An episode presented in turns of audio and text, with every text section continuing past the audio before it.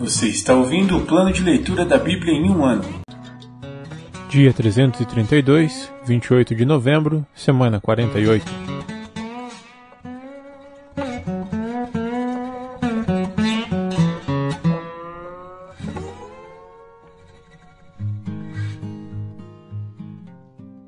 Livro de Gálatas, capítulo 3, versículos do 1 ao 20. A lei e a fé em Cristo. Ó Gálatas insensatos, quem os enfeitiçou? Jesus Cristo não lhes foi explicado tão claramente como se tivessem visto com os próprios olhos a morte dele na cruz? Deixe-me perguntar apenas uma coisa: vocês receberam o Espírito porque obedeceram à lei ou porque creram na mensagem que ouviram? Será que perderam o juízo? Tendo começado no Espírito, por que agora procuram tornar-se perfeitos por seus próprios esforços? Será que foi à toa que passaram por tantos sofrimentos? É claro que não foi à toa. Volto a perguntar: Acaso aquele que lhes deu o Espírito e realizou milagres entre vocês agiu assim porque vocês obedeceram à lei ou porque creram na mensagem que ouviram?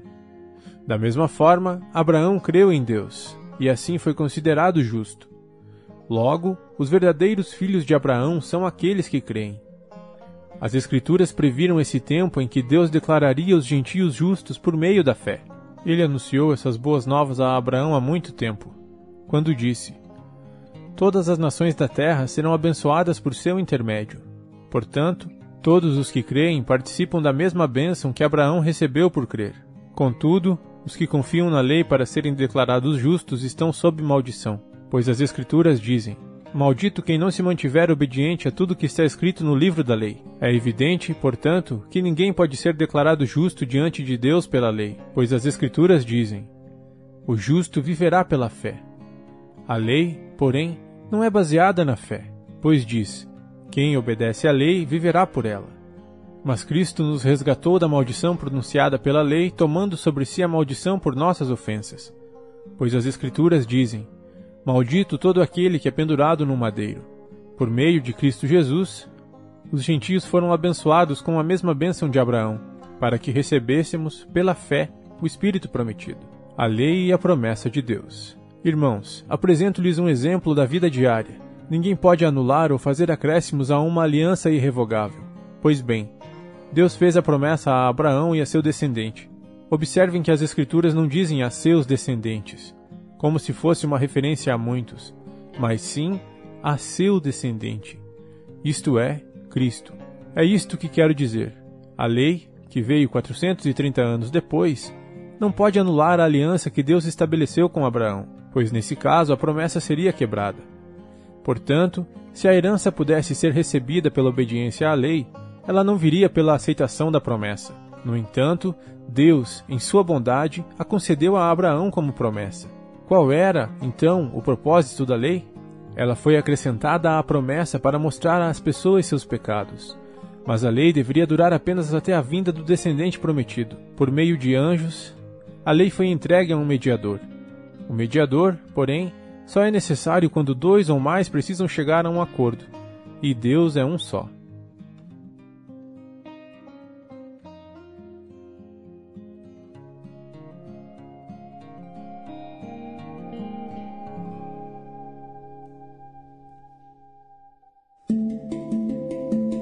Antigo Testamento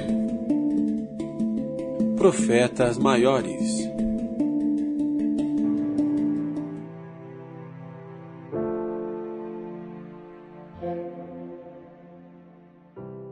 Livro de Jeremias, capítulo 51 Assim diz o Senhor: Levantarei um vento destruidor contra a Babilônia e os habitantes daquela terra.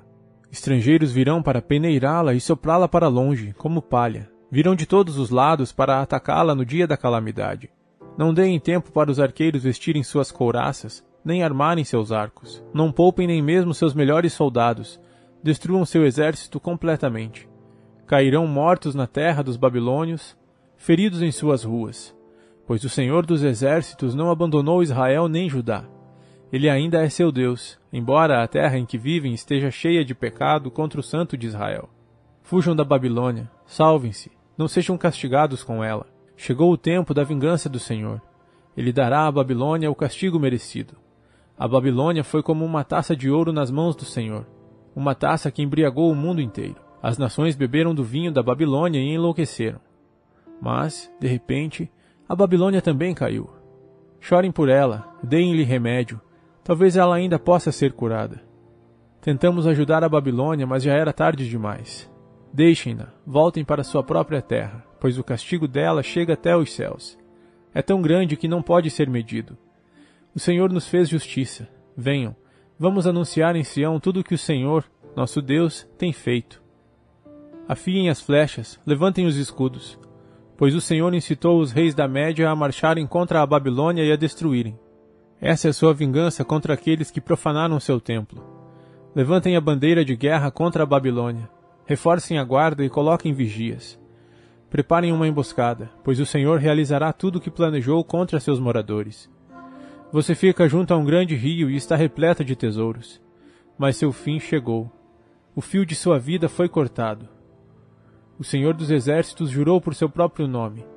Suas cidades se encherão de inimigos, como campos cobertos de gafanhotos, e eles darão gritos de vitória. Cântico de louvor ao Senhor. O Senhor fez a terra com seu poder e a estabeleceu com sua sabedoria. Com seu entendimento, estendeu os céus. Quando fala no meio do trovão, as chuvas rugem nos céus. Eleva as nuvens acima da terra envia relâmpagos com a chuva e ordena que o vento saia de seus depósitos. Todo ser humano é tolo e não tem conhecimento. Os artesãos são envergonhados pelos ídolos que fazem, pois as imagens que esculpiram são uma fraude. Não têm fôlego nem poder. Os ídolos são inúteis, são mentiras ridículas. No dia do acerto de contas, serão todos destruídos. Mas o Deus de Israel não é como esses ídolos. Ele é o Criador de todas as coisas, incluindo Israel a nação que lhe pertence. Seu nome é Senhor dos Exércitos. O grande castigo da Babilônia. Você é meu martelo e minha espada, diz o Senhor. Com você despedaçarei nações e destruirei muitos reinos. Com você destruirei o cavalo, o cavaleiro, o carro de guerra e o condutor. Com você despedaçarei homens e mulheres, velhos e crianças, rapazes e moças. Com você despedaçarei pastores e rebanhos, lavradores e bois, capitães e oficiais. Retribuirei a Babilônia e aos habitantes daquela terra por todo o mal que fizeram ao meu povo em Sião, diz o Senhor. Veja, ó montanha poderosa, destruidora da terra, sou seu inimigo, diz o Senhor. Levantarei minha mão contra você e a derrubarei das alturas. Quando eu terminar, você não passará de um monte de escombros queimados, nem mesmo suas pedras serão reaproveitadas para outras construções ficará completamente arruinada, diz o Senhor. Levantem uma bandeira para as nações. Façam soar o toque de guerra. Mobilizem-nas contra a Babilônia. Convoquem os exércitos de Ararat, Mini e Askenaz. Nomeiem um comandante e tragam muitos cavalos. Como um enxame de gafanhotos, reúnam contra ela os exércitos das nações comandados pelos reis da Média, e todos os seus capitães e oficiais. A terra estremece e se contorce de dor pois todos os planos do Senhor contra a Babilônia permanecem inalterados. A Babilônia ficará desolada, sem um só habitante. Seus guerreiros valentes pararam de lutar e permanecem em seus quartéis, sem coragem alguma. Tornaram-se como mulheres. Os invasores queimaram as casas e quebraram os portões da cidade. Mensageiros correm apressados para contar ao rei que sua cidade foi conquistada. Todas as rotas de fuga estão fechadas. Os juncos dos pântanos foram incendiados, e o exército está em pânico. Assim diz o Senhor dos Exércitos, o Deus de Israel: A Babilônia é como trigo na eira, prestes a ser pisado. Em breve começará sua colheita. Nabucodonosor, rei da Babilônia, nos devorou, nos esmagou e nos deixou sem forças. Ele nos engoliu como um monstro, encheu o estômago com nossas riquezas e nos vomitou de nossa terra. Que a Babilônia sofra da mesma forma que nos fez sofrer, diz o povo de Sião. Que seus habitantes paguem por terem derramado nosso sangue, diz Jerusalém. A vingança do Senhor contra a Babilônia. Assim diz o Senhor a Jerusalém: Defenderei sua causa e os vingarei. Secarei o rio da Babilônia e também suas fontes, e ela se tornará um monte de ruínas, morada de chacais. Será objeto de horror e desprezo, um lugar onde ninguém vive. Seus habitantes rugirão juntos, como leões fortes, rosnarão como leõezinhos. E, enquanto estiverem inflamados de tanto beber, prepararei para eles outro tipo de banquete. Eu os farei beber até que caiam no sono, e nunca mais acordarão, diz o Senhor. E eu os levarei como cordeiros para o matadouro, como carneiros e bodes, como caiu a Babilônia, a grande Babilônia, admirada em toda a terra. Tornou-se objeto de horror entre as nações. O mar se levantou sobre a Babilônia, está coberta de ondas violentas. Suas cidades estão em ruínas. É uma terra seca e deserta, onde ninguém vive e por onde ninguém passa. Castigarei Bel, o deus dos babilônios, e o farei vomitar tudo que engoliu. As nações não virão mais para adorá-lo. O muro da Babilônia caiu. Uma mensagem para os exilados. Saia da Babilônia, meu povo. Salvem-se da ira ardente do Senhor, mas não entrem em pânico. Não tenham medo quando ouvirem os primeiros rumores, pois continuarão a chegar rumores ano após ano. Haverá violência na terra, e governantes lutarão uns contra os outros. Pois certamente está chegando o dia em que castigarei a Babilônia e todos os seus ídolos. Toda a sua terra será envergonhada, e seus mortos ficarão espalhados pelas ruas. Então os céus e a terra se alegrarão, porque do norte virão exércitos destruidores contra a Babilônia, diz o Senhor. Assim como a Babilônia matou o povo de Israel e outros povos de todo o mundo, também seu povo será morto. Saiam, todos vocês que escaparam da espada. Não fiquem parados. Fujam enquanto podem. Embora estejam numa terra distante, lembrem-se do Senhor e pensem em seu lar em Jerusalém. Estamos envergonhados, diz o povo. Fomos insultados e humilhados, pois estrangeiros profanaram o templo do Senhor. Sim, diz o Senhor, mas está chegando o dia em que eu destruirei os ídolos da Babilônia. Por toda a terra se ouvirão os gemidos de seu povo ferido. Ainda que a Babilônia chegue até os céus e construa fortalezas poderosas, enviarei inimigos para destruí-la. Eu, o Senhor, falei. A destruição total da Babilônia. Ouçam os gritos que vêm da Babilônia, o som de grande destruição daquela terra. Pois o Senhor está destruindo a Babilônia, ele calará sua voz estrondosa. Ondas de inimigos a atingem com violência. Pela cidade ressoam ruídos da batalha. Exércitos destruidores vêm contra a Babilônia. Seus homens valentes são capturados.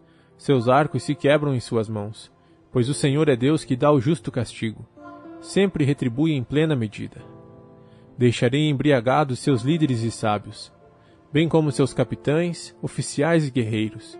Eles cairão no sono e nunca mais acordarão diz o rei, cujo nome é Senhor dos Exércitos. Assim diz o Senhor dos Exércitos: Os largos muros da Babilônia serão arrasados, e seus grandes portões queimados. Construtores de muitas nações trabalharam em vão, pois sua obra será destruída pelo fogo. A mensagem de Jeremias é enviada para a Babilônia. O profeta Jeremias transmitiu esta mensagem a Seraías, filho de Nerias e neto de Maazéias chefe dos assessores do rei, quando Seraías foi à Babilônia com Zedequias, rei de Judá. Isso aconteceu no quarto ano do reinado de Zedequias. Jeremias havia registrado num rolo todas as calamidades que viriam em breve sobre a Babilônia. Todas as palavras escritas aqui. Jeremias disse a Seraías: Quando chegar à Babilônia, leia em voz alta tudo o que está neste rolo. Depois, diga: Senhor, tu disseste que destruirás a Babilônia, de modo que não restarão aqui nem pessoas nem animais. Ela ficará desolada para sempre. Quando tiver terminado de ler o rolo, amarre-o a uma pedra e jogue-o no rio Eufrates. Em seguida, diga: Da mesma forma, a Babilônia e seu povo afundarão e nunca mais se levantarão por causa das calamidades que trarei sobre ela. Aqui terminam as mensagens de Jeremias. Livro de Jeremias, capítulo 52 A queda de Jerusalém. Zedequias tinha 21 anos quando começou a reinar e reinou em Jerusalém por onze anos. Sua mãe se chamava Ramutal e era filha de Jeremias, de Libna. Fez o que era mal aos olhos do Senhor, como Jeoaquim antes dele. Estas coisas aconteceram por causa da ira do Senhor contra o povo de Jerusalém e de Judá. Por fim, ele os expulsou de sua presença. Zedequias se rebelou contra o rei da Babilônia. Assim, em 15 de janeiro, durante o nono ano de reinado de Zedequias, Nabucodonosor, rei da Babilônia, e todo o seu exército cercaram Jerusalém e construíram rampas de ataque contra os muros. Jerusalém permaneceu cercada até o décimo primeiro ano do reinado de Zedequias. Em 18 de julho, no décimo primeiro ano do reinado de Zedequias, a fome na cidade tinha se tornado tão severa que não havia mais nenhum alimento. assim, abriram uma brecha no muro da cidade, e todos os soldados fugiram. Como a cidade estava cercada pelos babilônios, os soldados esperaram até o anoitecer. Então passaram pelo portão entre os dois muros atrás do jardim do rei e fugiram em direção ao vale do Jordão. Contudo, o exército babilônio perseguiu o rei Zedequias e o alcançou nas planícies de Jericó, pois todos os seus soldados o haviam abandonado e se dispersado. Capturaram Zedequias e o levaram ao rei da Babilônia, em Ribla, na terra de Ramate. Ali o rei da Babilônia sentenciou Zedequias. Obrigou Zedequias a vê-lo matar seus filhos e todos os oficiais de Judá. Depois arrancou seus olhos, o prendeu com correntes de bronze e o levou para a Babilônia. Zedequias permaneceu preso até o dia de sua morte. O templo é destruído.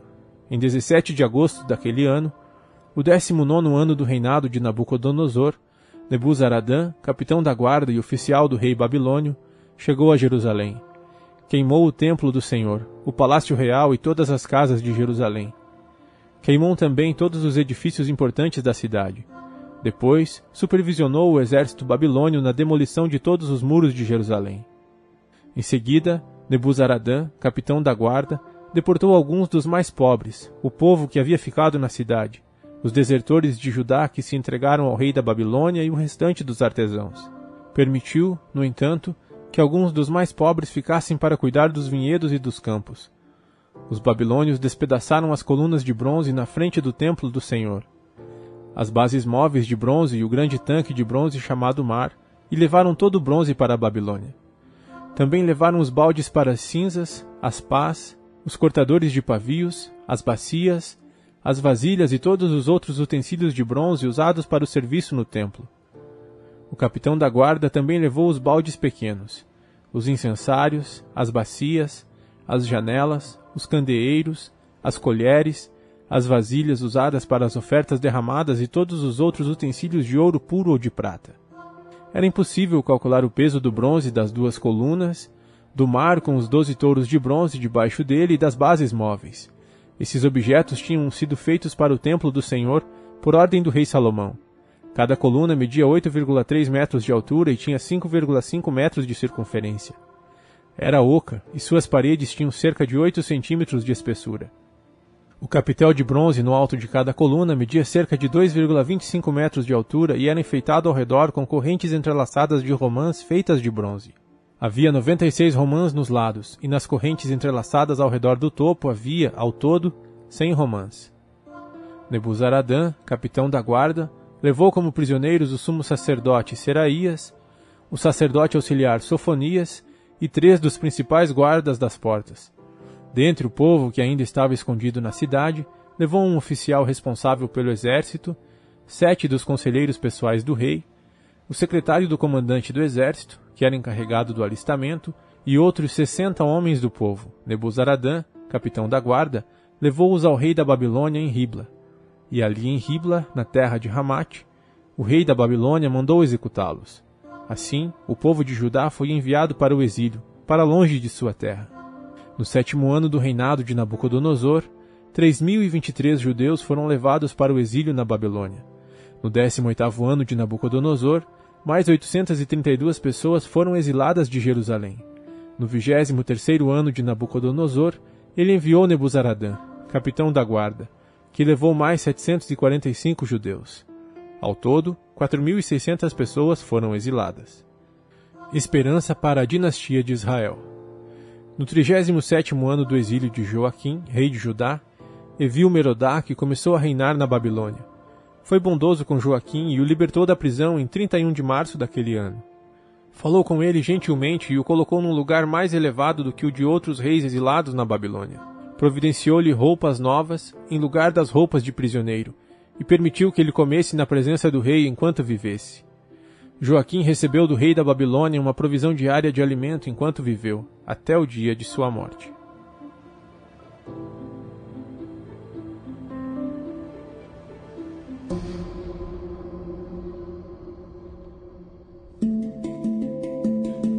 Poéticos.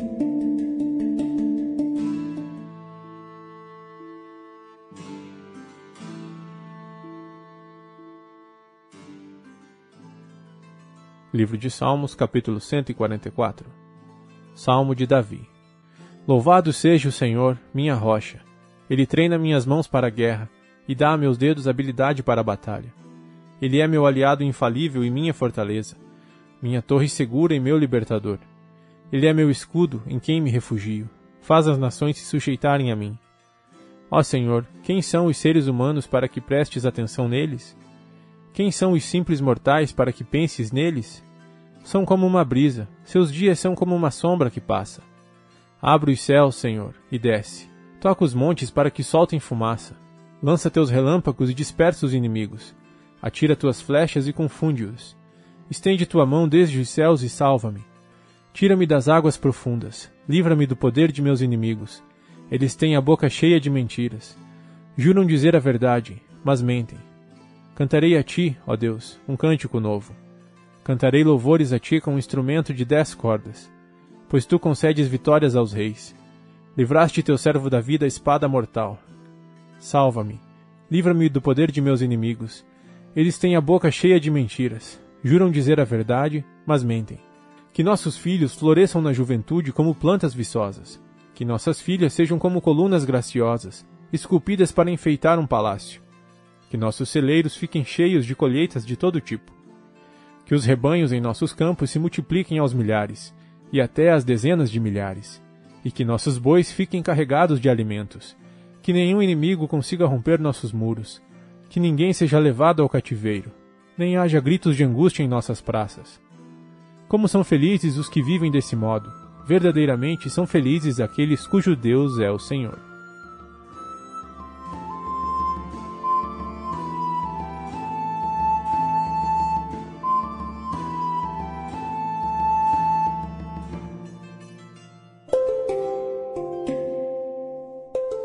Versículo da semana.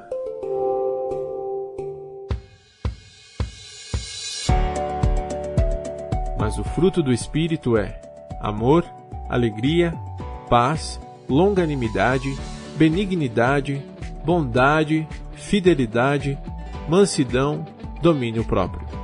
Contra estas coisas não há lei. Gálatas 5, 22, 23. Mas o fruto do Espírito é amor, alegria, paz, longanimidade, benignidade, bondade, fidelidade, mansidão, domínio próprio. Contra estas coisas não há lei. Gálatas 5, 22, 23. Mas o fruto do Espírito é amor, alegria, paz, longanimidade, benignidade, bondade, fidelidade, mansidão, domínio próprio. Contra estas coisas não há lei. Gálatas 5, 22, 23.